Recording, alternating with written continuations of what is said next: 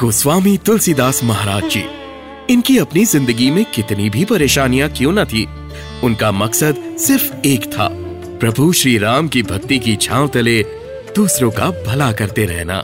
आइए सुनते हैं रामचरित्र मानस और हनुमान चालीसा जैसी खूबसूरत रचनाओं के रचयिता गोस्वामी तुलसीदास महाराज जी की कथा, केवल कपूर के दिल से। नमस्कार, राम राम। मेरा नाम केवल कपूर है और मैं भारत की राजधानी नई दिल्ली से बोल रहा हूँ। तुलसीदास जी महाराज पर चली आ रही श्रृंखला का यह पांचवा एपिसोड है। दया धर्म का मूल है, पाप मूल अभिमान। तुलसी दया न छोड़िए। जब तक घट में प्राण।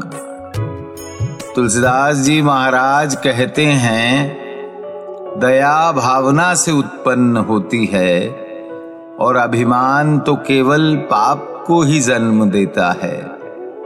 मनुष्य के शरीर में जब तक प्राण है, तब तक दया भावना कभी नहीं छोड़नी चाहिए।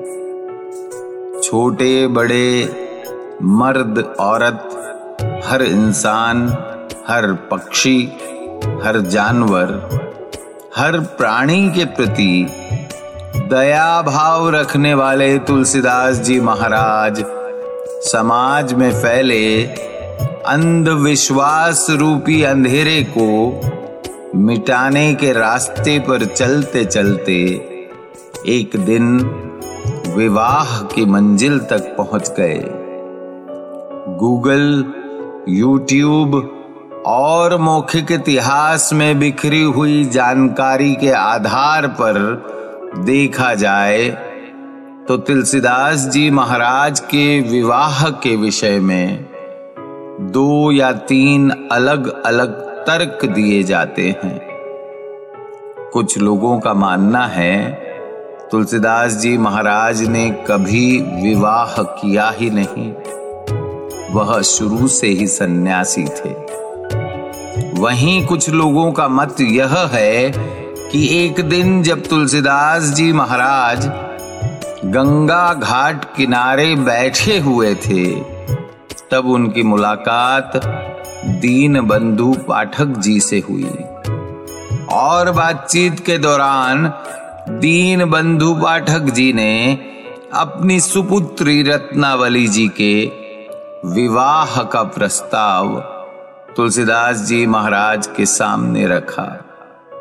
इन सारे मतों में एक प्रसिद्ध मत यह भी है कि दीन बंधु पाठक जी तुलसीदास जी के ज्ञान और समझदारी से बेहद प्रभावित थे। यहाँ तक कि तुलसीदास जी की व्यक्तित्व से रूबरू होने के बाद उन्होंने मन बना लिया था कि वह अपनी सुपुत्री रत्नावली जी का विवाह तुलसीदास जी महाराज से ही करवाएँगे। एक दिन प्रवचन समाप्त होने के बाद दीन बंधु पाठक तुलसीदास जी के करीब गए और उन्होंने बातों ही बातों में तुलसीदास जी के सामने विवाह की बात छेड़ दी।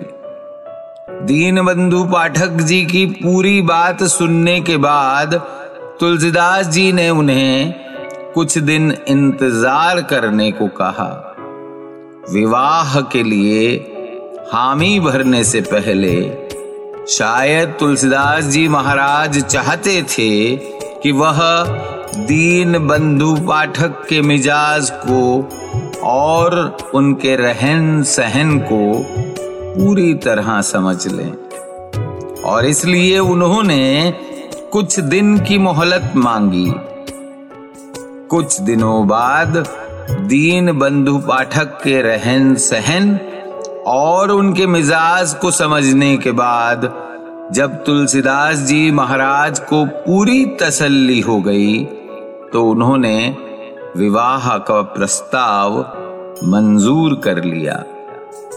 विवाह के बाद तुलसीदास जी महाराज का जीवन थोड़ा बदल गया। उनके ऊपर वैवाहिक जीवन की जिम्मेदारियाँ आ गई, लेकिन इतनी जिम्मेदारियों के बाद भी तुलसीदास जी महाराज कोशिश करते थे कि वे पूरे दिन कम से कम कुछ लोगों की मदद तो करें। एक दिन गाँव के कुछ विद्वानों ने फैसला लिया कि वह एक लंबे समय के लिए धार्मिक यात्रा पर जाएँगे। दूर दूर गाँव कस्बों में जाकर लोगों से बात करेंगे और उनको धर्म का इंसानियत का, प्रभु श्री राम की भक्ति का सही मतलब समझाने की कोशिश करेंगे। और इस शुभ कार्य में वे लोग चाहते थे कि तुलसीदास जी महाराज उनकी रह नुमाई करें। अपनी इस इच्छा को लेकर वह लोग तुलसीदास जी के घर पहुँचे। और उन्होंने तुलसीदास जी से आग्रह किया कि वह इस शुभ कार्य में उनकी मदद करें। तुलसीदास जी को उन लोगों का यह प्रस्ताव बेहद पसंद आया।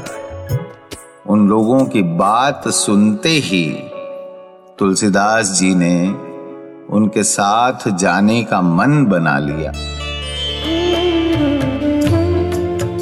गोस्वामी तुलसीदास महाराज जी की कथा। ये है केवल कपूर की संकल्पना, विचार और प्रस्तुति एच टी स्मार्ट कास्ट के सौजन्य से।